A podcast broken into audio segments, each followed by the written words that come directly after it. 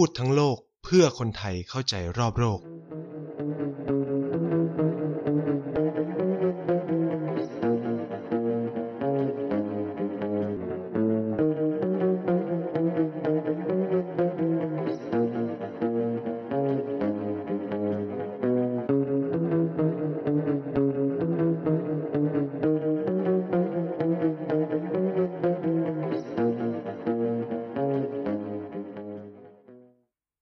ครับ กลับมาพบกันอีกแล้วนะครับ กับรายการพูดทั้งโลกนะครับ รายการในเครือของ TPD Podcast แล้วก็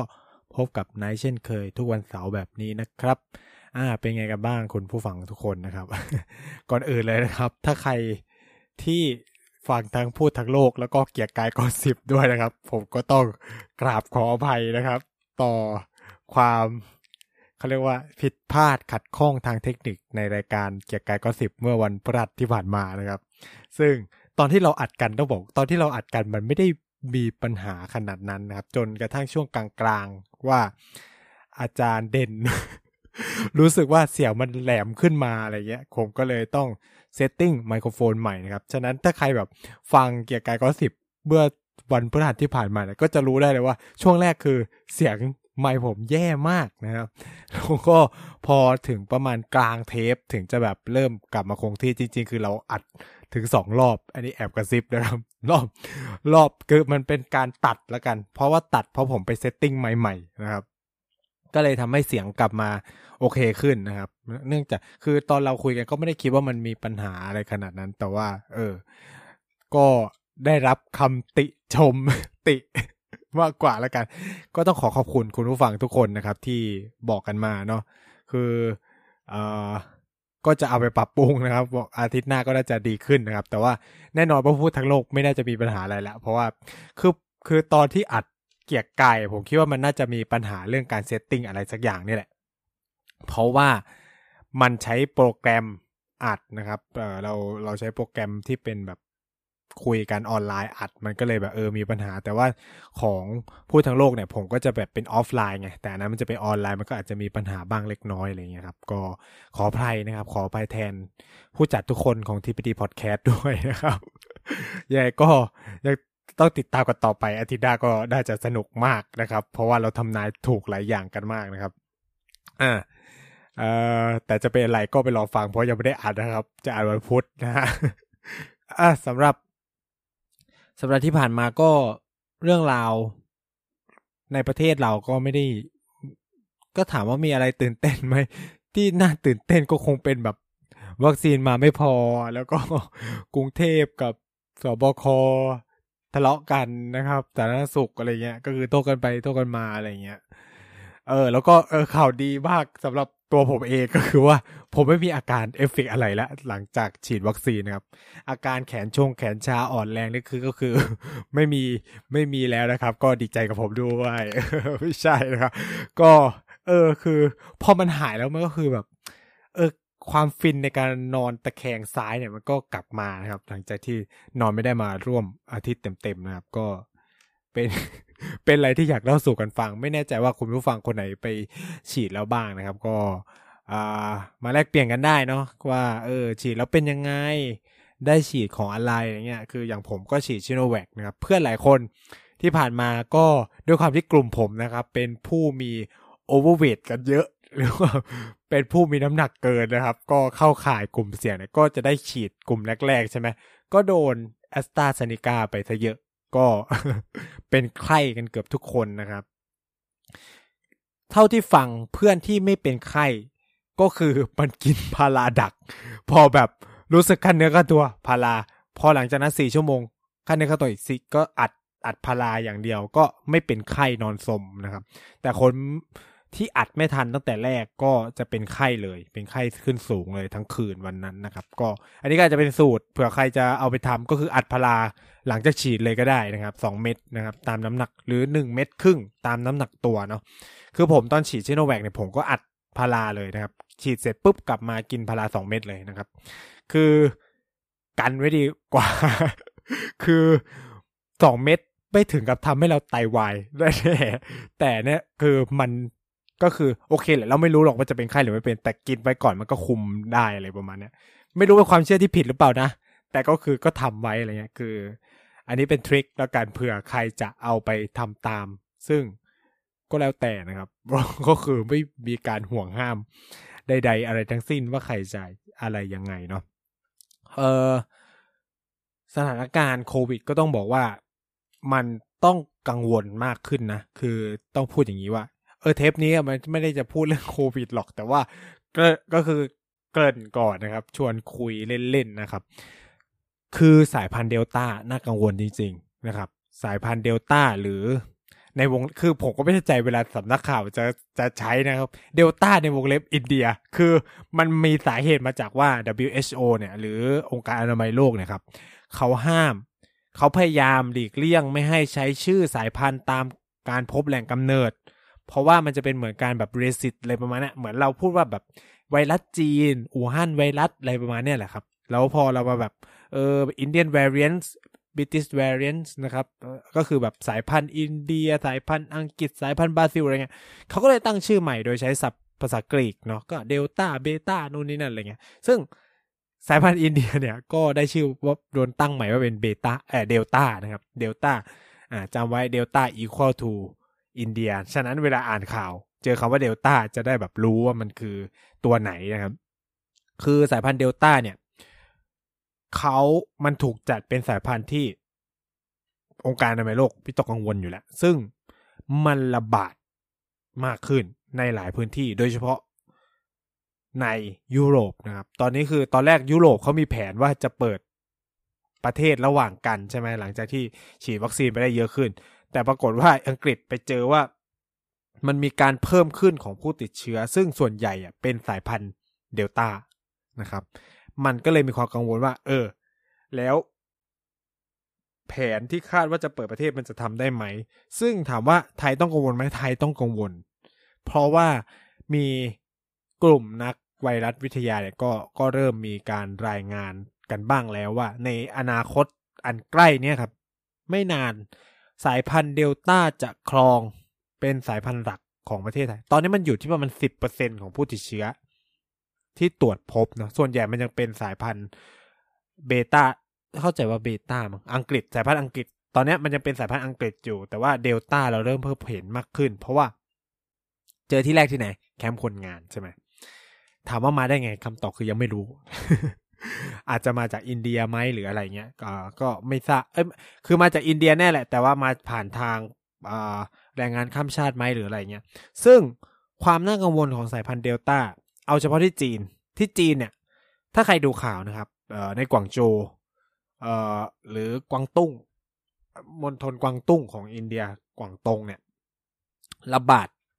เจอไปร้อยสามสิบเอ็ดคนนะครับ ถือว่าเป็นเรื่องใหญ่มากสำหรับนี่คือแบบเป็นคัตคือจีนมองว่านี่คือคัตเตอร์ใหญ่มาก ซึ่งแบบ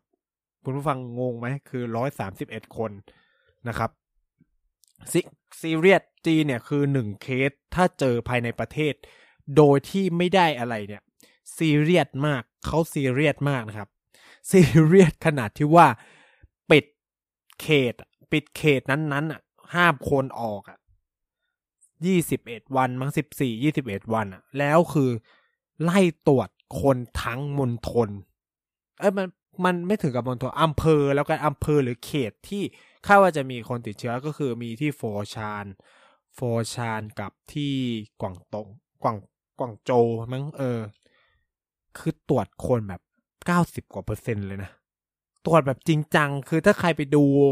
ในอินเทอร์เน็ตจะเห็นเลยว่าฝนตกคนก็กลางร่มรอตรวจเชื้อ แล้วความพิเศษมากคือเอ่อ CDC ของจีนก็คือหน่วยงานควบคุมโรคของจีนก็ ให้ข้อมูลน่าสนใจมากคือว่า อีสายพันธุ์เนี้ยตรวจเจอยากมาก ตรวจเจอยากคืออะไร แยงจมูกก็แล้ว แยงคอก็แล้ว บางคนยี่สิบเอ็ดรอบถึงเจอนะครับคือตรวจแม่งทุกวัน จนเจอ คือก่อนหน้านี้คือตรวจไม่เจอเลยอะไร คือตรวจมา 21 รอบ จนรอบที่ 11 ถึงเจออะไรเงี้ย มันตรวจเจอยากมากทำให้ก็มีความเป็นไปได้ว่ามันระบาดในไทยโดยที่ ด้วยความมันอ่อนเลยนะมันก็ไม่แสดงบางคนก็อาจจะไม่แสดงอาการนะครับ แล้วก็ตรวจเจอยากอีกนะครับ ฉะนั้นตรวจสองสามครั้งอาจจะไม่พอนะครับ ในจีนเนี่ย หลาย ๆมณฑลตอนนี้ก็คืออัปเกรดว่าต้องกักตัวกักตัว21วัน ตรวจไม่ต่ำกว่า8ครั้งนะใน21วันนั้นอะอืม คือตรวจเยอะมาก ถ้าเดินทางมาจากต่างประเทศนะครับ เฉพาะในตอนนี้กวางกวางตุ้งกวางตุ้งเนี่ยก็คาดว่าจะ ควบคุมได้ละควบคุมสถานการณ์ได้เรียบร้อยแล้วนะครับ ถึงแม้ว่าจะไม่รู้ว่าไออีผู้เป็นต้นเชื้อเนี่ยไปติดมาจากไหนนะครับ ไปพบว่าติดมาจากโรงก็คือเข้าใจได้ว่าอาจจะมาจากข้างนอกนั่นแหละ แต่ว่าเขาก็ไล่ตรวจทั้งเมืองเลยนะครับ ทีนี้เนี่ย แล้วมันสำคัญยังไงกับประเทศไทยคำตอบคือว่าสายพันธุ์เดลต้าเนี่ย มันมีลักษณะพิเศษในการหลบภูมิอยู่นิดนิดนึง คือ มันไม่ให้เปอร์เท่ากับสายพันธุ์แอฟริกา แต่ว่ามันมันไม่เก่งเท่าสายพันธุ์แอฟริกา แต่ว่ามันก็ทำได้ระดับหนึ่งนั่นหมายความว่าอะไร นั่นหมายความว่า มันทำให้คนที่ฉีดวัคซีนไปแล้ว คนที่ฉีดวัคซีนไปแล้ว อาจจะติดเชื้อได้มากขึ้นนะครับ คือต้องพูดว่าวัคซีนที่เราฉีดกันทุกวันเนี้ยทุกตัวเลย มันถูกพัฒนาโดย เชื้อดั้งเดิมที่มันมาจากจีนใช่ไหม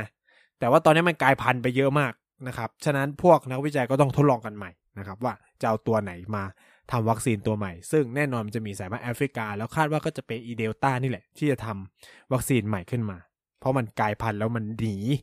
มันหนีอีวัคซีนได้ คือสายพันธุ์อังกฤษยังพอเอาอยู่นะครับ แต่อีสองตัวนี้คือหนี ซึ่ง เออต้องพูดอย่างนี้ว่า ทั้งแอสตาและชิโนแวคเมื่อเจอเดต้า ประสิทธิภาพลดลงหมด เยอะน้อย แล้วแต่ซีโนแวคอะลดเยอะแน่นอนแอสตานี่คือ ผมเข้าใจเข้าใจว่าตามผลรายงานของ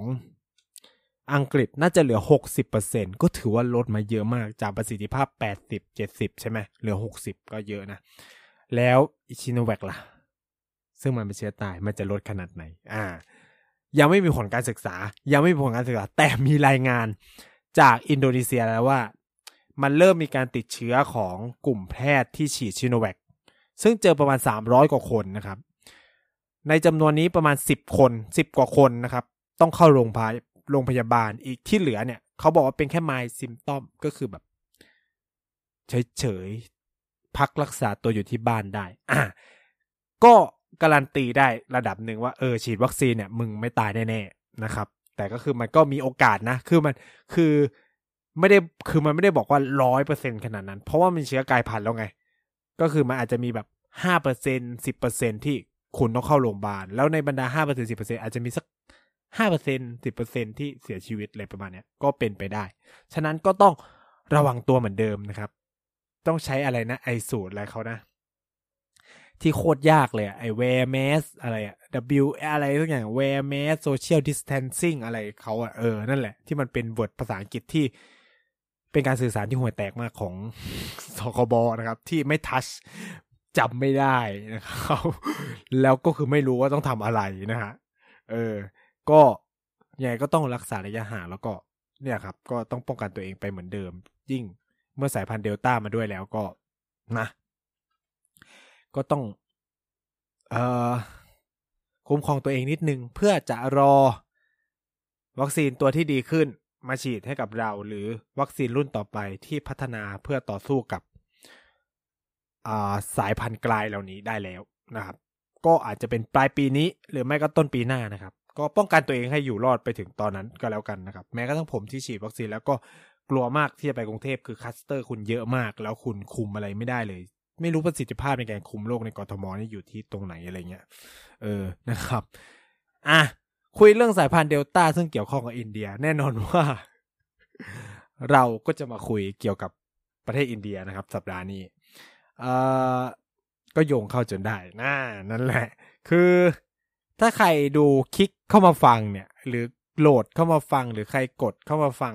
ไม่ว่าจะเป็นใน Spotify หรือ Apple Podcast หรือว่าใน แองเกอร์หรือช่องทางต่างๆ ที่เราลงไว้เนี่ยก็คงจะทราบแล้วแหละว่าหัวข้อในวันนี้คือเรื่องอะไรนะครับอารัมพบทมายาวไกลมาก เป็นประมาณหนึ่งในห้าของเทปอะไรประมาณนี้นะครับ ก็คือเราจะมาคุยกันเรื่องโยคะอ่านะครับโอ้โหเป็นอะไรที่แมสนะกีฬานี้ ไม่ใช่ว่าเป็นกีฬาหรอกเป็นแนวทางการออกกำลังกายนะครับ โยคะเนี่ย เป็นอะไรที่ทุกคนรู้จัก แล้วก็เวลาคนคุยกันเรื่องอินเดียเนี่ย โยคะก็จะเป็นหนึ่งในสิ่งที่คนจะนึกถึง เหตุผลที่ผมมาอยากจะมาเล่าเรื่องราวเกี่ยวกับโยคะเนี่ยมันเป็นเหตุเพราะว่าสองปัจจัย เหตุผลที่หนึ่งคือว่า ผมเพิ่งเขาเรียกว่าผมเพิ่งเรียนปิดคอร์สไป แล้วก็ได้มีเวลาว่างกลับมานั่งอ่านหนังสือที่ดองดองไว้จากงานหนังสือเมื่อปีมาโวแล้วอะไรเงี้ยหนึ่งในเล่มที่ผมเก็บ ไว้นานมากแล้วเพราะมันเป็นซีรีส์เล่มใหญ่มากนั่นคือ หนังสือพระกวาทีตานะครับพระคิวพระกวาทีตามันเป็นคัมภีร์ทางศาสนาเนาะของศาสนาฮินดูนะครับ ซึ่งก็ได้รับการแปลนะครับ คนอันนี้มันเป็นแบบไม่ได้เป็นพระกวาคีตาตรงๆเนาะมันเป็นคนที่แต่งที่ชื่อว่าปปรมาหังษานะครับ โยคานันทะนะครับ คนเอ่ออันนี้ก็คือเขาแต่งเรื่อง พระกวาคีตามันคือเรื่องราวเกี่ยวกับการสนทนาของพระเจ้ากับอรชุนนะคือเผื่อใครไม่รู้อ่าแบ็กกราวง่ายๆ การเกิดขึ้นของเอ่อหนังสือคำสอนศาสนาพระควคีตาเนี่ยเกิดขึ้นจากในยุคมหาภารตะนะครับ เป็นช่วงที่ตระกูเอ่อพี่น้องตระกูลเการพะกับเอ่อปาน นภะนะครับ ปานทพะนะครับ เการบปานดบอ่าคือจริงๆมันต้องทพะทพะทพะนะครับ เขาไม่อบเนาะก็คือณทุกกุรุเกษตร ซึ่งมันเป็นสงครามแบบจะครั้งสุดท้ายแล้วอะไรเงี้ย ก็คืออรชุนซึ่งเป็นหนึ่งใน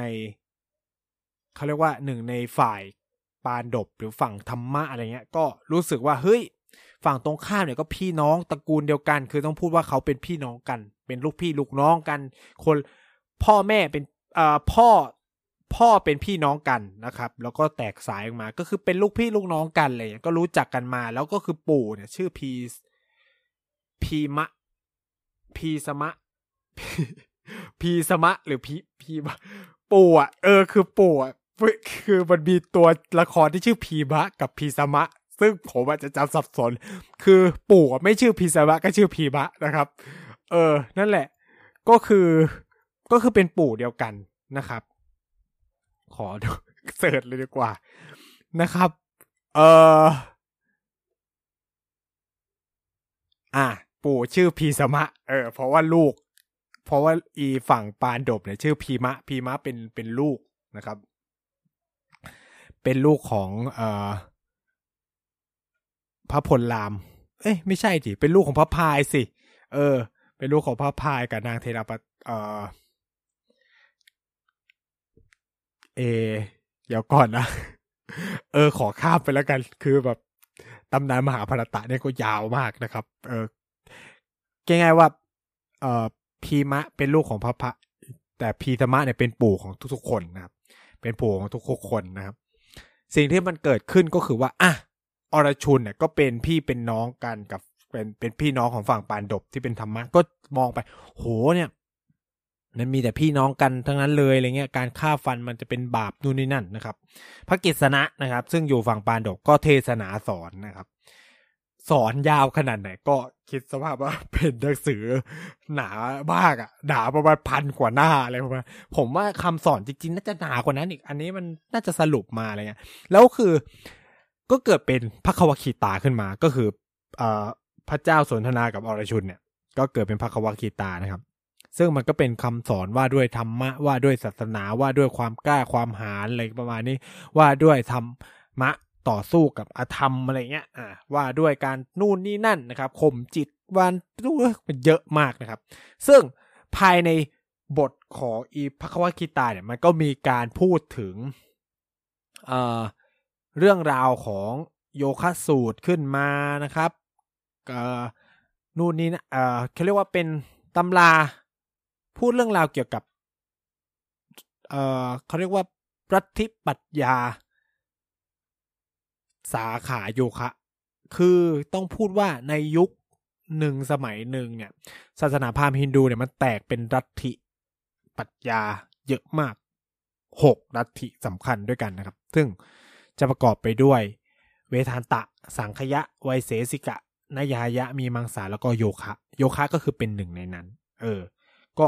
อ่านนี้ปุ๊บอะก็สนใจนะครับ ก็สนใจก็เป็นปัจจัยหนึ่งละที่จะมาเล่าในวันนี้เรื่องราวของโยคะนะครับ ปัจจัยที่สองอีวันที่ยี่สิบเอ็ดมิถุนายนที่จะถึงเนี่ย จริง ๆ มันจัดมาทุกปีนะ ทุก ๆ ปีวันที่ 21 มิถุนาเนี่ยเขาถือกันว่าเป็นวันโยคะสากล ซึ่งเริ่มเมื่อปี 2015 นะครับ โดยนายกรัฐมนตรีนาเดนทราโมดีเนี่ยในปี 2014 ตอนที่แกเป็นนายกสมัยแรกๆ ไป UN นะครับ ก็ไปพูดเรื่องโหเนี่ยโยคะมันมีความสำคัญอย่างงู้นอย่างนี้นะ แล้วฉันเห็นว่าควรจะยกระดับให้มันมีวันโยคะสากลขึ้นมาอะไรประมาณนี้ ซึ่งสุดท้ายก็ผลักจนสำเร็จก็คือผลักฝ่ายเดียวแหละ ก็ทำให้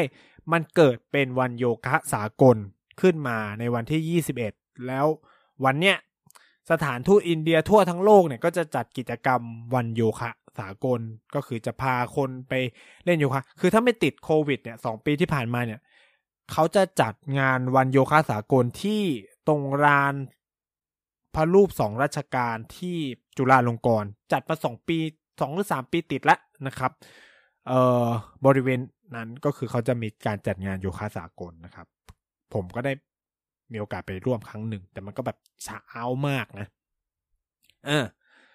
ก็เป็นสองปัจจัยมาผนวกกันเพราะวันที่ยี่สิบเอ็ดมันจะตรงกับวันจันทร์นะผมก็พูดเผื่อไปเลยนะครับ เพื่อจะร่วมเฉลิมฉลองวันโยคะสากลไปด้วยนะครับ แต่และแต่ว่ามาคุยเรื่องโยคะ มันก็แน่นอนผมจะไม่ได้มาคุยในมิติเออปัจจารัฐิศาสนาอะไรเงี้ย แต่เราจะมาคุยกันว่า โยคะมันกลาย ผ่านไปแล้ว มันกลายไปไกลกว่าเรื่องราวของศาสนา แต่ว่าเราก็จะต้องมาคุยกันก่อนว่า เออ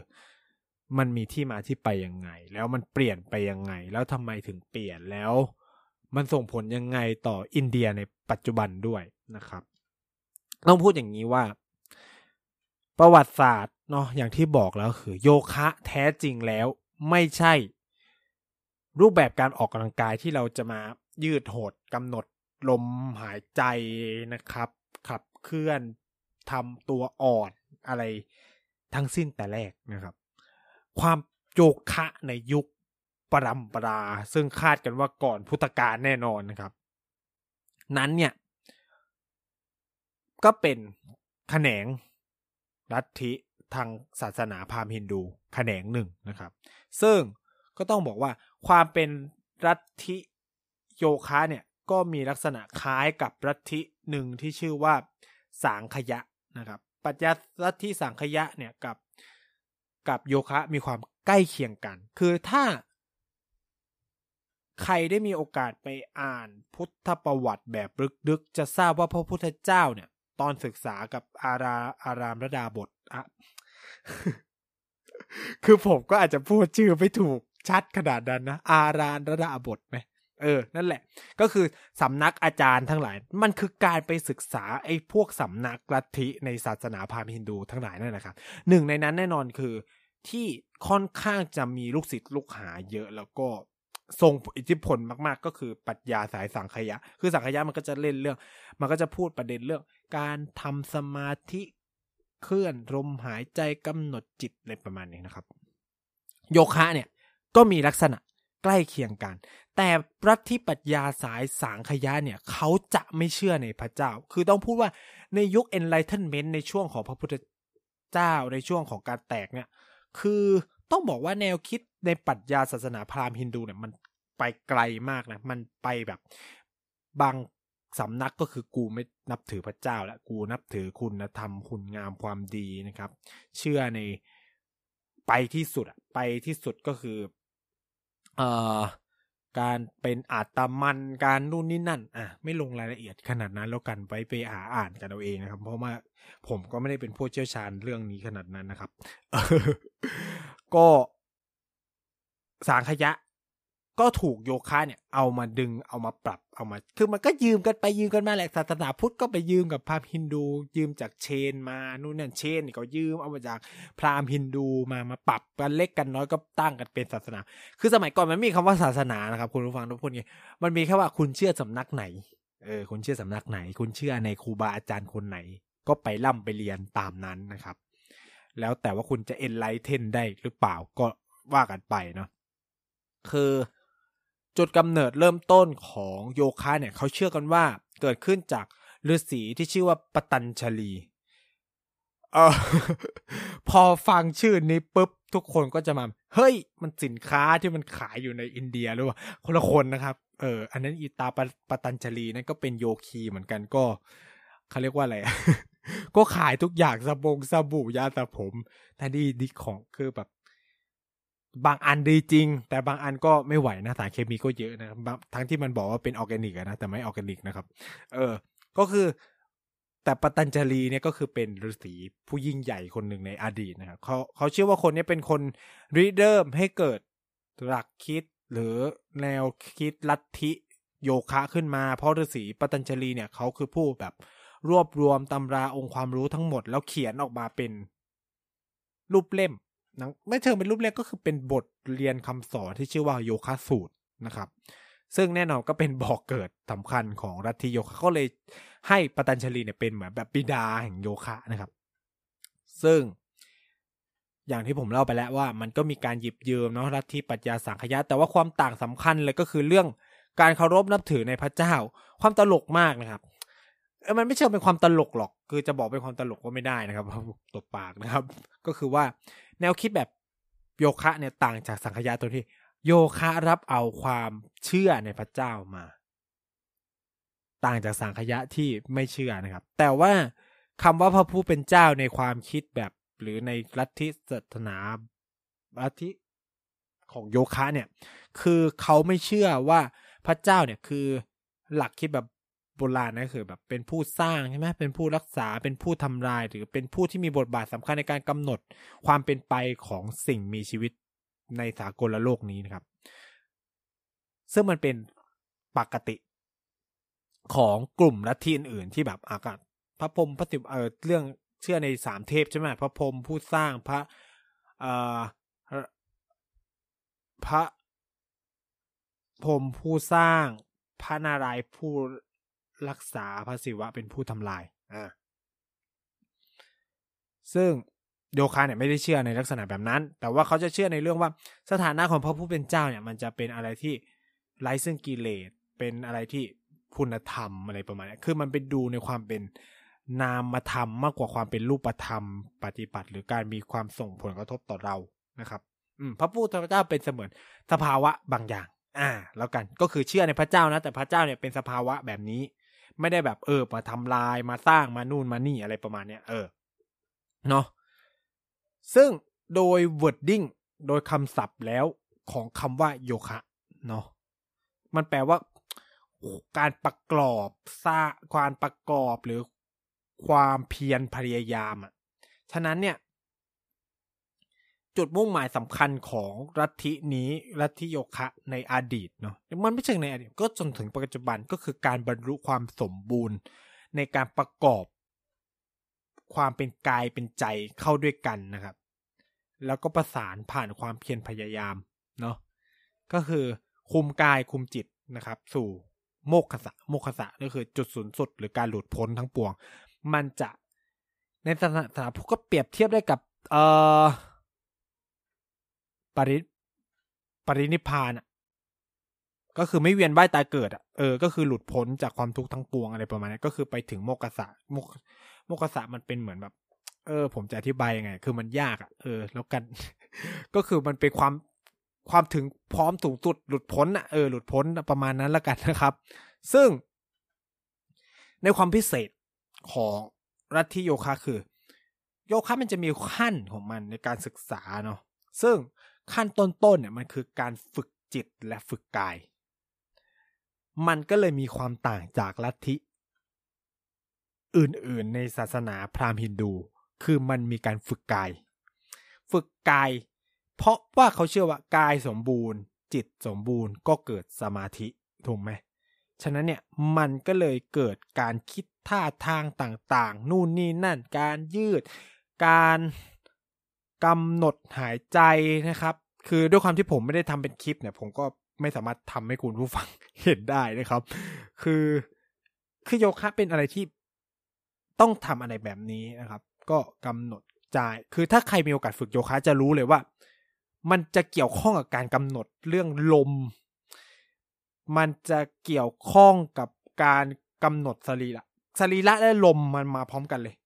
คือแล้วก็ทำให้เกิดองค์ประกอบทางด้านสมาธินะครับ คือคนที่ฝึกโยคะเนี่ยก็ก็จะพอทราบเนาะเออแต่สำหรับใครไม่ฝึกอะคุณคือเวลาเราออกกำลังกายปกติ มันไม่ได้คือเราไม่ต้องกำหนดลมหายใจถูกปะเออ แต่ความเป็นโยคะเว้ยมันจะมีการกำหนดลมหายใจ เพื่อแบบกระทุ้งลมบ้าง นู่นนี่นั่นอะไรเงี้ยเออมันจะมีความพิเศษของมันนะครับ แล้ว เนี่ยสิ่งเหล่านี้แหละ คือมันเป็นความต่างของความเป็นโยคะ แล้วมันก็กลายเป็นเขาเรียกว่า material อะ มันเป็นวัตถุดิบชิ้นดีเลยเข้าใจไหมมันเป็นวัตถุดิบชิ้นดีเลยคือขึ้นหนึ่งก็คือว่า ในรัฐที่ศาสนาโยคะ ในรัฐที่โยคะเนี่ยก็คือว่า เราฝึกกายฝึกจิตสมบูรณ์เสร็จปุ๊บ มันก็จะถึงไปถึงการเรียนรู้ธรรมะ ไปฝึกสมาธิ ไปเรียนโยคะขั้นที่สูงขึ้น คือโยคะมันไม่ได้ equal to แบบไอตัวยืดหดอะไรนี้เท่านั้น มันยังไม่ถึงเนี่ยการไปเข้าถึงการหลุดพ้นไปโมกขะนู่น มันจะมีคำสอนอยู่ในหลักของโยคะเยอะมากมายนะครับ แต่ว่า พอมันมีการฝึกกายฝึกจิต ใช่ไหมสิ่งเหล่านี้มันก็เลยกลายเป็นการบริหารกลายขั้นพื้นฐานที่ คนอินเดียเขาก็เอามาใช้ เพราะอย่าลืมว่า เพราะอย่าลืมอย่างนี้ว่า ปัจจัยหลักที่รัฐิโยคะต้องการให้คนฝึกกำหนดหายใจ ฝึกการบริหารร่างกาย เพราะอะไรเพื่อให้จิตกายแข็งแรงสมบูรณ์ ถูกไหมแข็งแรงสมบูรณ์เพื่อยูจะได้แบบไปต่อได้ไปต่อในขั้นที่สูงกว่านั้น อ่า ฉะนั้นแล้วเนี่ย พอมันฝึกท่าทางเหล่านี้ คือเขาก็คิดผสมนู่นนี่นั่นนะมันก็เกิดท่าทางใหม่ๆขึ้นมาเรื่อยๆเหมือนกันมันไม่ได้แบบตายตัวเออท่านี้มันอยู่แบบนี้มาตลอดนะมันก็ฝึกกันมานู่นนี่ฝึกแบบนี้นะมันจะทำให้ขับลมดีขึ้นนะ ฝึกแบบนี้นะมันจะหนึ่งสองสามสี่ใช่ไหมเพราะมันเป็นแบบนี้ก็หมายความว่าคนที่ฝึกโยคะ ก็มาพร้อมกับคำว่าสุขภาพดี ใช่ไหมสุขภาพดี แล้วก็การกำหนดลมหายใจจิตใจไม่มีปัญหาใช่ไหมมันก็กลายว่าคนอินเดียทั่วไป ซึ่งเขาก็นับถือศาสนาฮินดูพราหมณ์ฮินดูอยู่แล้วเนี่ย ก็เลยก็ฝึก แนวทางเนี่ยของโยคะไปด้วยเนาะมันก็เลยกลายเป็นที่แพร่หลายในสังคม อินเดียตั้งแต่อดีตเป็นต้นมาแล้วก็เพิ่มมากยิ่งขึ้นเรื่อยๆนะครับ แต่นั่นไม่ได้หมายความว่า ทุกคนจะไปสุดถึงโมกษะทางโยคะ ทั้งหมดถูกไหมก็คือทุกคนก็อาจจะแค่ฝึกกายฝึกจิต แล้วฉันก็นับถือพระเจ้าของฉัน แค่นั้นจบอะไรเงี้ยไม่ได้อยากจะไปลงลึกกับโยคะนะครับ เพราะฉันรู้ว่า เออโยคะหนึ่งไม่ขัดศาสนาฮินดูเนาะทุกคนเป็นฮินดูก็ฝึกได้ หรือคนศาสนา จริง ๆ คนศาสนาอะไรก็ฝึกได้นะครับ เพราะว่ามันไม่ได้เกี่ยวอะไรกับคำสอนมันคือการฝึกจิตฝึกกายเนาะให้มันมีความคล่องแคล่วยืดหยุ่นสรีระบริหารจัดการดีขึ้นนะครับ ก็แพร่หลายในหมู่สังคมอินเดีย มาตั้งแต่อดีตและ สิ่งเหล่านี้มันก็เลยทำให้ โยคะมันมันมีความต่างจากลัทธิอื่นๆที่มันมาถึงก็อ่าเรียนมายุบหนอพองหนอนะอย่างศาสนาศาสนาเราก็ยุบหนอพองหนอนั่งสมาธิ หรือไม่ก็แบบอริยสัจสี่นะครับผมวิหารสี่ก็จะมาแบบธรรมะเลย จะมาแบบธรรมะนู่นนี่นั่น ไม่ต้องเตรียมอะไรมาเลยนะไม่ต้องฟังได้เลยนะครับ แต่ว่าคุณเป็นโยคะ คุณต้องแบบเฮ้ย คุณต้องไปยืดตัวนะ คุณต้องไปนั่งแบบ เนี้ยก่อนนะครับ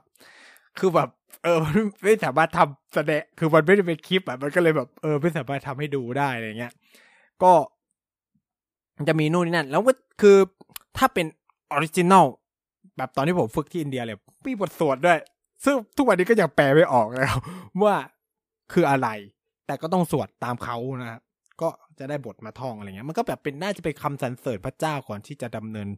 การฝึกนู่นนี่นั่นนะครับ อืม ฉะนั้นมันก็เลยมีความพิเศษใช่ไหมแบบเฮ้ยมันมีการออกกายบริหารอะใช่ว่ามันมีการทำกายบริหารว่ะมันแบบ คือโยคะมันมีกายบริหารว่ะมันก็เลยทำให้ ผมว่าเนี่ยมันเป็นส่วนสำคัญที่ทำให้ลัทธิพราหมณ์ฮินดูในหกสายที่มันยังเหลือรอดและ popular ที่สุดเนี่ย ก็คงคือโยคะนี่แหละ แล้วมันป๊อปไปแบบ มันไปไกลกว่าความเป็นศาสนาไปแล้วอะเพราะหนึ่งเลยก็คือว่าเนี่ย ใครๆก็เข้าถึงกายบริหารของโยคะได้ เออ คือมันเน้นด้วยความที่หลักสำคัญของกายบริหารโยคะคือ สุขภาพดี ร่างกายแข็งแรงสมบูรณ์ ฉะนั้นเนี่ย ใครไม่อยากร่างกายแข็งแรง ใช่ไหมล่ะ ก็ทุกคนก็อยากร่างกายแข็งแรง ฉะนั้นทุกคนก็เลยอยากฝึกโยคะดังนั้น คำว่าโยคะก็จะติดปากแม้ว่า ในระยะหลังๆ โยคะไม่ได้ถือสื่อถึงการไปเพื่อหลุดพ้น ไปเพื่อโมกษะ ไปเพื่อแบบสร้างสมาธิไปเพื่อหลักคำสอนของเพียวรัติโยคะ แล้วคำว่าโยคะมันติดปากทุกคนในฐานะมันเป็นแนวทางการออกกายบริหาร การออกกำลังกายของคนอินเดียของคนฮินดูอะไรประมาณนี้นะนะครับ นี่ก็เป็นต้นสายปลายเหตุ แต่คำถามสำคัญที่หลายใครหลายคนก็จะอาจจะอยากทราบก็คือว่า เฮ้ย แล้ว โยคะมันไปไกลกว่าอินเดียได้ยังไงฟ้าอะไรเงี้ย มันไปไกลกว่าอินเดียได้อย่างไรอะไรประมาณนี้คำตอบง่ายๆเลยก็คือว่า หลังยุคล่าอาณานิคม แน่นอนมันก็เกิดการแลกเปลี่ยนทางด้านสังคมวัฒนธรรมจนกระทั่งเกิดบุคคลคนหนึ่งขึ้นมานะครับ บุคคลคนนี้มีความสำคัญมากต่ออินเดียแล้วก็ ต่อสังคมมวลรวมของโลกนะครับ เขาปืบสปิริตชัวเป็นแบบ เป็นสปิริตชัวยุคแรก ๆ ก่อน ก่อนอ่ามหาตมาคานธี แล้วก็ได้รับความนับถือมาก ๆสำหรับคนอินเดียในสาย modern Hinduism อะเออเป็นแบบฮินดูสมัยใหม่ เป็นฮินดูที่ปรับตัวคนแรก ๆ เลยอะก็คือบุคคลที่ชื่อว่าสวามีวิเวกานันดานะครับ คือถ้าใครไปในอินเดียจะเจอสวามีวิเวกานันดาเยอะ เป็นรูปปั้นท่านเยอะมาก แล้วก็ท่านเนี่ยมีโอกาสได้ไปพูดในคอนเกรสของสหรัฐด้วยมั้งก็ไปพูดเรื่องแบบเรื่องจิตเรื่องกายนู่นนี่นั่นเนี่ย คือสวามีวิเวกสวามีดิสวามีวิเวกานันดาเนี่ย ก็คือเอาโยคะ ไปทำให้ทั้งโลกรู้จักนะครับ ก็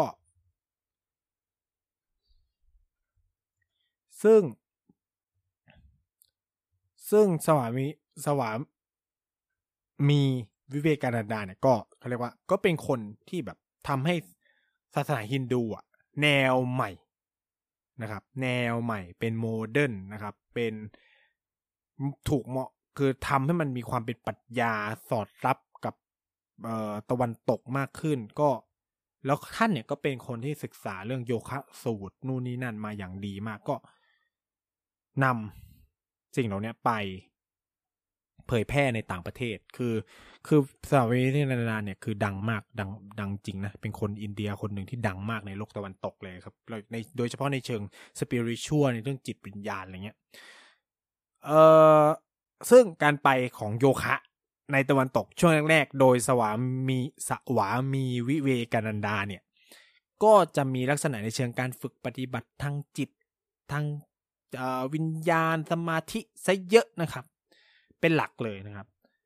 แต่มันก็ทำให้คนในโลกตะวันตก และทั่วโลกก็เริ่มซึมซับและเข้าใจว่า what is โยคะอะไรคือโยคะ how to practice อะไรเงี้ยคือต้องทำแบบไหนอะไร อย่างนี้นะครับ ก็เป็นที่รับรู้ จนกระทั่งในช่วงประมาณทศวรรษพันเก้าร้อความเป็นโยคะเนี่ยก็เปลี่ยนไป มันโดน เอ่อเขาเรียกว่าทัศนคติหรือมุมมองของคนในโลกตะวันตก หรือทั่วทั้งโลก ก็มีจริง ๆ ก็ต้องบอกเป็นโลกตะวันตกก่อนนะมันแบบในเอเชียมันยังไม่ได้แพร่หลายขนาดนั้น ก็มีความเปลี่ยนแปลงมากขึ้นนะครับ โดยเฉพาะการมองโยคะในฐานะเขาเรียกว่ามันเป็นแบบ alternative ในการแบบพักฟื้นร่างกายเป็นเป็นทางเลือกอะเป็นเขาเรียกว่าการออกกำลังกายทางเลือกเป็นเขาเรียกว่ากายบริหารทางเลือกทางเลือกหนึ่งนะครับอันนี้มันคือจุดเริ่มต้นของความเปลี่ยนแปลง1980ทศวรรษ1980นะครับมันก็มีความเปลี่ยนแปลงในจุดนี้ แล้วมันก็เปลี่ยนนาราทีฟคือเปลี่ยนเรื่องราวเรื่องเล่าทั้งหมดนะครับ ของโยคะไปเลย จนถึงทุกวันนี้ คือทุกวันนี้ไม่มีใครคิดเรื่องว่าโยคะมันเป็น ลัทธิทางศาสนาที่จุดสูงสุดคือคุณหลุดพ้นอะ เข้าใจปะคือแบบมันไม่มีใครคิดแบบนั้นอะ คือนึกถึงโยพอถามว่ารู้จักโยคะมั้ยอ๋อยืดยืดตัวเหรอเออแบบแก้ออฟฟิศซินโดมเหรออะไรอย่างเงี้ยมันก็จะมาแบบนี้กันทุกคนเลยนะครับ ซึ่งนาราทีฟเรื่องเล่าใหม่ๆเหล่านี้มันเกิดขึ้นในช่วงพันเก้าร้อยแปดสิบมันคือการทำให้ โยคะมันเข้าถึงง่าย มันจับต้องง่ายและที่สำคัญคือ มันขายง่าย มันขายได้นะครับ โดยเฉพาะมันกลายเป็นเขาเรียกว่า วิธีการหนึ่งของการออกกำลังกายถูกไหมความเปลี่ยนแปลงนี้ก็ยังผลสำคัญ โดยเฉพาะหลังศตวรรษที่ 21 เป็นต้นมานะครับความเป็นโยคะเนี่ยก็ถูกตัดออกจากความเป็นศาสนาและปรัชญาแทบจะอย่างสิ้นเชิงไปเลยด้วยซ้ำโอเคคุณผู้ฟังบางคนอาจจะคนที่ฝึกโยคะ แบบลึกๆก็คงจะทราบว่ามันมีเบื้องหลังเกี่ยวกับศาสนา ฮินดูใช่ไหมแต่ว่าพอพูดถึงโยคะ มันมันในทุกวันนี้โดยคนทั่วไป ไม่มีใครคิดว่ามันเป็นเรื่องของศาสนา มันเป็นเรื่องของการบริหารเป็นเรื่องของเนี่ยมันคือความสำเร็จของ communication of culture มันคือกับการขายวัฒนธรรมไปเป็นสินค้าไปแล้วอะเออมันมันทำลายความเป็นศาสนาความเป็นปรัชญาดั้งเดิมอะไรเงี้ย หมดสิ้นไปแล้วนะครับ ตอนนี้คือแบบโยคะกายบริหารออกกำลังกายนู่นนี่อย่างเดียวนะครับ ซึ่ง มันเลยทำให้โยคะ กลายเป็นอุตสาหกรรมและธุรกิจที่มีมูลค่าขึ้นมานะครับ และเติบโตเร็วมากในช่วงสิบกว่าปีที่ผ่านมาผมบอกเลยว่าอุตสาหกรรมโยคะโตไวไปไวแบบสุดริมทิมประตู แล้วก็รัฐบาลอินเดียก็รู้รู้สิ่งเหล่านี้ดีนะครับ ก็เลย หยิบยกสิ่งเหล่านี้ขึ้นมาขายเพิ่มเติมส่งเสริมสนับสนุน ให้มันไปไกลกว่าเดิมนะครับ ยิ่งหลังๆมาเนี่ยโอ้ยตั้งแต่มีการโปรโมทเรื่องโยคะเนี่ยโอ้โหก็คนผมรู้สึกว่าคนใกล้ตัวผมเนี่ย มาฝึกโยคะ เยอะขึ้นมากต้องพูดเนี้ยเยอะขึ้นมากนะครับ คือเขามีการประเมินกันว่าในประมาณช่วงปีสองปีที่แล้วนะปีสองปีที่แล้วเนี่ย มีคนเล่นโยคะเนี่ย ประมาณสามร้อยล้านคนสามร้อยล้านคนไม่ใช่ตัวเลขน้อยๆนะครับ ตัวเลขเยอะมาก แล้ว คนจำนวนมหาศาลขนาดเนี้ยคุณคิดว่าแบบในธุรกิจทั้งหมดรายรอบของโยคะ มันจะทำเงินขนาดไหนล่ะ เออ คือมันมีการประมาณการกันเนาะว่าอุตสาหกรรมและธุรกิจที่เกี่ยวข้องกับโยคะเนี่ยครับ ทุกอันเลยนะ การท่องเที่ยววัสดุอุปกรณ์ ฟิตนงฟิตเนสอะไรเงี้ยที่เกี่ยวกับโยคะนะมีมูลค่ามากถึง 3.4 ล้านล้านเหรียญสหรัฐล้านล้านเหรียญนนะคูณ 30 เข้าไปสิ ก็ตกแบบ เท่าไหร่วะ เออประมาณร้อยกว่าล้านบาทไหม เออร้อยมันเก้าสิบเก้าสิบเอ็ดล้านเนี่ยไม่ถึงร้อยเก้าสิบเอ็ดล้านสองแสนล้านล้าน เออเก้าสิบเอ็ดจุดสองล้านล้านบาทโหนี่เฉพาะอุตสาหกรรมโยคะซึ่งสูงเป็นสามเท่าของอุตสาหกรรม ยาและเพศกรรม และเวชกรรม โยคะ โยคะ มูลค่าของโยคะสูงกว่าอุตสาหกรรมเภสัชกรรมนะครับ แล้วมันมีตัวเลขเนาะว่าแบบ เฉพาะในอเมริกา คนที่เล่นโยคะในอเมริกาในแต่ละปีนะ ใช้จ่ายกันประมาณหนึ่งจุดหกหมื่นล้านเหรียญหนึ่งจุดหกหมื่นล้านคูณสามสิบก็สามสิบอะสามแสนอะสามแสนกว่าล้านบาทต่อปีอะ ก็คือเอ่อสิบเปอร์เซ็นของงบประมาณไทยมั้งเออ นั่นแหละ คือแบบเนี้ยเราจะได้เห็นว่า อุตสาหกรรมโยคะมัน มันใหญ่มากเนาะมันใหญ่มากแล้วก็มันโตเร็วมาก มันก็ควบคู่ไปกับความเปลี่ยนแปลงของสังคม ที่คนหันมาใส่ใจสุขภาพมากขึ้น คนทุกคนไปฟิตเนสทุกวันนี้ฟิตเนสเนี่ยมีคอร์สโยคะนะครับ แล้วก็หลายคนเป็นความเข้าใจผิด อีกว่าโยคะ มีแต่ผู้หญิงฝึกเนาะคือจริง ๆ ใครจะฝึกก็ได้ ไม่เกี่ยวกับผู้ชายผู้โขในอินเดียนี่คือแบบ ผู้ชายแม่งฝึกเยอะกว่าผู้หญิงจริง ๆ คือพูดเลย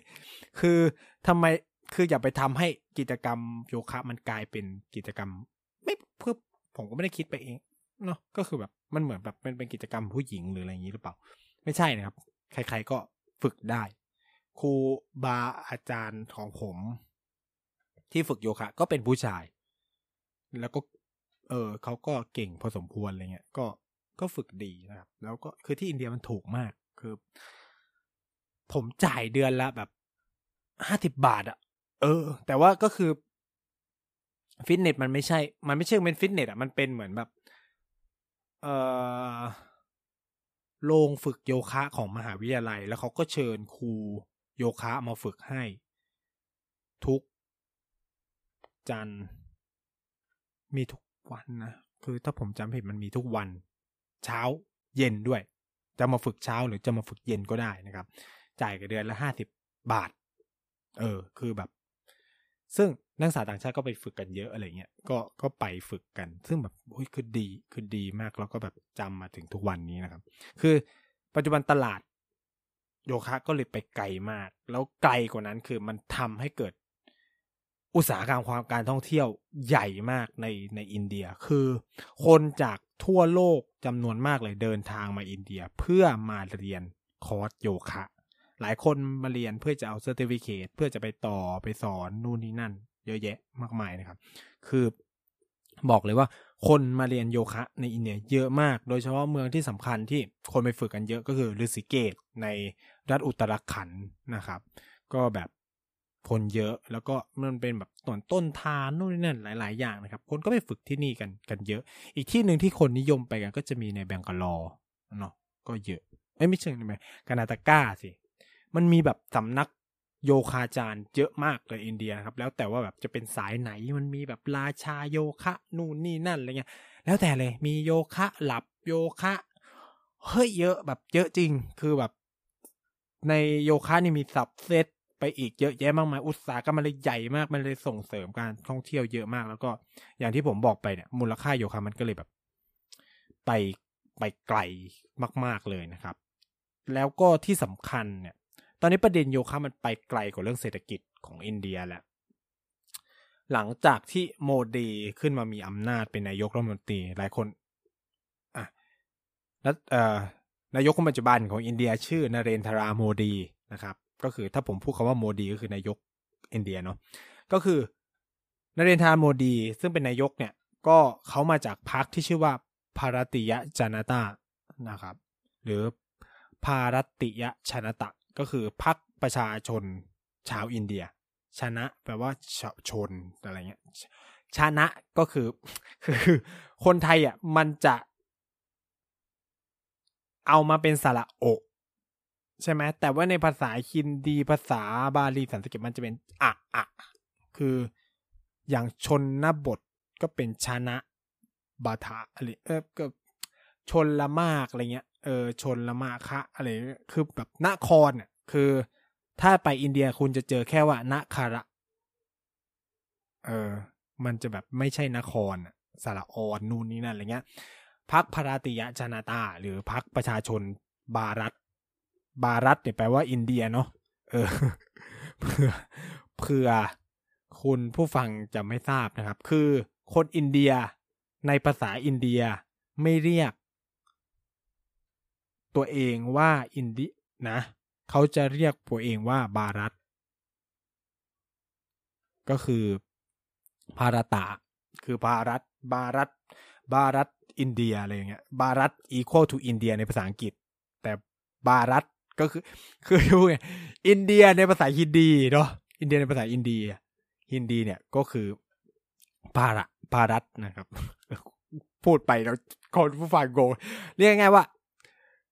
เวลาคุยอินเดียเขาเรียกประเทศตัวเองเขาเรียกว่าพารัตเออนะครับ ฉะนั้นบารติยะจานาตาปาร์ตี้หรือคือพรรคประชาชนอินเดียนะครับจานาตะชนะตะชนะอะไรเงี้ยแปลว่าประชาชนชนะชนชนเหมือนกัน เออ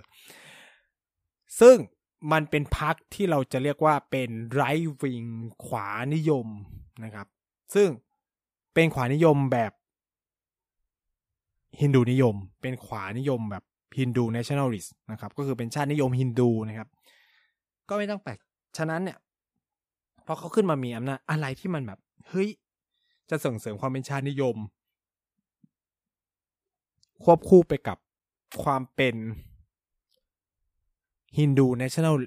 เอ่อความเป็นฮินดูได้บ้างวะฮะนี่ไง โยคะไง โยคะใช่ไหมโยคะเป็นฮินดู โยคะเป็นที่รู้จัก โยคะทำเศรษฐกิจได้ โยคะสร้างเม็ดเงินได้ โยคะยกระดับคุณภาพชีวิตได้เขาก็จับโยคะเลยนะครับ อย่างที่ผมพูดอะเขาขึ้นมามีอำนาจปี 2014 ใช่ไหมปี 2015 เกิดวันโยคะสากลขึ้นมาเพื่อผลักดันนู่นนี่นั่น ถึงแม้ว่าอีวันโยคะสากลเนี่ย จะถูกมองว่าเออมันเป็นแค่การจัดอีเวนต์นะนะ มันไม่ได้แบบอะไรนู่นนี่นั่น แต่ว่าผมพูดว่า คนเยอะขึ้นทุกปี ปีแรกที่จัดในไทยจัดที่สนามท่าพระจันทร์นะครับ จัดที่ม.ธรรมศาสตร์ท่าพระจันทร์ท่าพระจันทร์ไม่ผิดนะอืม ปีที่สองต้องไปจัดที่จุฬาสนามมันกว้างกว่า แล้วคนก็เยอะขึ้นเรื่อยๆเยอะขึ้นจนแบบของแจกไม่พอ คือเยอะขนาดนั้น คือจะแจกทุกปีเขาจะแจกเสื้อโยคะกับเสื้ออะไรประมาณเนี้ยแจกไม่พอนะครับ คนเยอะขึ้นทุกปี ฉะนั้นก็หมายความว่าเฮ้ยโยคะมันเข้าไปถึงคนมากขึ้น โอเคแหละคุณอาจจะไม่ได้แบบ อะไรเรียนรู้กับ เอ่อความเป็นศาสนาตัวโยคะแต่คุณรู้นี่โยคะอินเดีย โยคะอินเดีย แล้วทุกๆปีเนี่ย โมดีจะมี speech มีการพูด ในวันโยคะสากล ซึ่งมันเป็นโอกาสของเขาที่จะสื่อสารกับคนทั้งโลกนะครับ ฉะนั้นเนี่ยโยคะของอินเดียมันไปไกลกว่าเรื่องเศรษฐกิจแล้ว มันเป็นซอฟต์พาวเวอร์ไปในตัวด้วยนะครับ มันคือการสื่อไปเพื่อสร้างภาพของประเทศอินเดียใหม่ คือวันนี้ฉันจะไม่ใช่คนยากจนแล้วนะ ฉันจะเป็นชาติที่เอาความสุขภาพดีมาขายพวกคุณจะต้องรู้สักฉันในนามของ ประเทศที่เฮ้ยมันมีโยคะ สุขภาพดี นู่นนี่นั่น อะไรแบบนี้ คือเขาดึงพวกเนี้ยมาเปลี่ยนภาพลักษณ์ของตัวเองนะครับ เอาง่ายๆแค่ว่า อินเดียเมื่อสิบเจ็ดแปดปีสิบปีที่แล้วกับอินเดียทุกวันนี้ คนมองอินเดียไม่เหมือนกันแล้วนะ คือซอฟต์พาวเวอร์มันคืออำนาจที่จะไปโน้มนำอะไรบางอย่างถูกไหมฉะฉะนั้นแล้วเนี่ย เนี่ยมันคือการโน้มนำให้เรามองภาพของประเทศอินเดียแบบใหม่ๆอะผ่านอีเนี่ยอีวันโยคะสากลนู่นนี่นั่นอะไรเงี้ย นึกถึงอินเดียนึกถึงโยคะ ไม่ใช่นึกถึงอินเดียนึกถึงความยากจน ไม่ใช่นึกถึงอินเดียนึกถึงเอ่อจันทานไม่ใช่นึกถึงอินเดียนึกถึงอ่าเขาเรียกว่าคนขายถั่วนู่นนี่นั่นนะครับ ตอนนี้ทุกนึกถึงอินเดียนึกถึง ซิลิคอนวัลเลย์นึกถึงอินเดียนึกถึงโยคะ อ่า นี่มันคือความพยายามในการโน้มน้าวจิตใจเราให้เปลี่ยนแปลงไปนะครับ ซึ่งรัฐบาลเนี่ยก็เอาเรื่องนี้มาชูมากยิ่งขึ้น แล้วก็เปลี่ยน แล้วก็อินเดียเนี่ยเขามีนโยบายซอฟต์พาวเวอร์ใหญ่ ๆ ของเขาอะเนาะที่เป็นหัวใหญ่ที่มันโลอาจจะคือแบบอโยคะเนี่ยมันเป็นแบบ ยุทธศาสตร์หนึ่งของเขานะครับ นโยบายใหญ่ของเขาชื่อว่าวิศวกูรูนะครับวิศวคุรุคุรุหรือกูรูเนี่ยคือการคือเขาหวังใหญ่มากเลยนะเขาต้องการเป็นครูของโลก วิศวะกูรูเนี่ยกูรูแปลว่าครูนู่นนี่นั่นใช่ไหมวิศวะก็คือผู้สร้างผู้นู่นนี่นั่นคือฉันต้องการจะเป็นครูผู้ ประสิทธิ์ประสาทองความรู้ให้กับโลกอะไรประมาณนี้คือเขาหวังใหญ่มากนี่คือ Grand Strategy of Soft Power ของของอินเดียเขาเลยนะครับคำถามจะไปได้หรือไม่ได้อีกเรื่องนะ แต่ว่าที่แน่ ๆ คือมันเป็นครูของผมแน่ ๆ แล้ว คือนึกอะไรไม่ออกเกี่ยวกับคณิตศาสตร์ เศรษฐศาสตร์ กด Google ไปวิชวากูรูเต็มไปหมดใน YouTube คือแบบ คนอินเดียสอนใน YouTube เลขแสแตดเศรษฐศาสตร์ ดีมาก คือแบบ คือแบบเนี่ยวิชวากุรุของจริง คือคือคือแบบมันไม่ได้ผ่านการส่งเสริม คือมันไม่ได้ผ่านการส่งเสริมของของตัวรัฐบาลเท่าไหร่เลย แต่แบบเขาไปจริง ๆ อะ เออนะครับ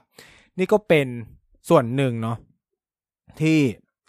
เอามาเล่าให้ฟังนะครับ แล้วก็ร่วมเฉลิมฉลองวันโยคะสากลไปในตัวด้วยก็เล่ามาทั้งประวัติศาสตร์ ความเป็นมาไล่นู่นนี่นั่นเนาะจนมาถึงปัจจุบันว่าโยคะมีสถานะยังไงอย่างไรนู่นนี่นั่นนะครับ ก็วันนี้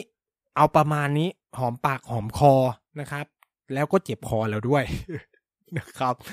ก็อาทิตย์หน้าก็จะเป็นอีกเรื่องหนึ่งที่จะพีคก็จะฉลองอีกเรื่องหนึ่งของอีกประเทศหนึ่ง บางคนอาจจะเดาถูกก็ได้นะครับ อะแต่ว่ายังไม่บอกแล้วไว้มาฟังสัปดาห์หน้าแล้วกันนะครับ ยังไงก็ฝากติดตามรายการต่างๆ ในเครือของ TPD Podcast เราด้วยนะครับเอ่อ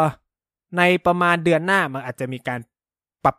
ไม่เชิงว่าปรับเปลี่ยนแล้วกัน มันไม่ได้ปรับเปลี่ยนแล้วกัน เรามีของผมไม่ใช่คำว่าของผมมีผู้สนับสนุนเข้ามานะครับ ก็อาจจะมีโลโก้บางโลโก้เพิ่มเข้าไปในในตัว เขาเรียกว่า ภาพนะครับ แต่ว่าคอนเซปต์รายการเหมือนเดิม เพราะว่าเขาชอบในคอนเซปต์ของผมเขาก็เลย มาสนับสนุนนะครับ อืมเอ่อแล้วก็ยังไงดีล่ะ ก็ ก็ฝากติดตามทุกรายการ ไม่ว่าจะเป็น Back for the Future เกี่ยวกับก็สิบนะครับ พูดทั้งโลกแล้วก็เด็กสร้างชาติเนาะเลขทีน คงจะแบบยาวๆเลยเผลอๆคงแบบปิดตาย เพราะว่าผมก็ไปออกแกกก็สิบไปแล้วไง แล้วก็เลขทีนมันก็แบบ เออ มันก็ไม่สนุกจริงนะ ถ้าจะอัดออนไลน์อะไรเงี้ย แล้วก็เนี่ยมันก็จะมีปัญหาใหม่นู่นนี่นั่นอะไรเงี้ย แล้วก็ช่วงนี้ผมคงไม่เข้ากรุงเทพแน่ๆแล้วเออ มันก็มันก็เป็นเรื่องหนึ่งที่ อืมนะครับ ก็ไว้ไว้ค่อยดูกันอีกทีแล้วกันสถานการณ์ดีขึ้นก็อาจจะ อาจจะได้เพราะคือเพราะว่าถ้าผมจะเข้ากรุงเทพเนี่ย ผมต้อง นั่งรถสาธารณะแล้วคือผมจะพูดงี้นะครับ คุณผู้ฟัง ไอรายการเรียกทีเนี่ย เป็นความทุ่มเทมากนะครับ คือผมเข้ากรุงเทพไปเพื่อแค่ไปอัดรายการนี้รายการเดียวนะ ตลอดที่ผ่านมาเลยเนี่ย เออ คือบางทีอะจะต้องเข้าไปอัดวันจันทร์ใช่ไหมลงวันอังคาร แล้วผมก็วันอังคารอัดต่อเลยนะ คือผมจะไปวันจันทร์แล้วก็ไปพักค้างคืน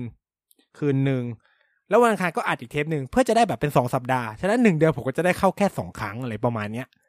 เออ คือเรียกทีเป็นรายการที่โคตรทุ่มเลยนะ คือแบบต้องนั่งรถเข้าไปในกรุงเทพเพื่อไปอัดรายการเลยนะเว้ย คืออันนี้คือแบบเป็นหลักบ้านที่อยากจะเล่าให้ฟังว่า เออ จัดรายการเรียกทีไม่ใช่ง่าย เพราะพูดทั้งโลกอยู่คนเดียวก็อัดที่บ้านได้ไง แต่เลขทีมมันสองคนมันก็เลยต้องแบบ เออ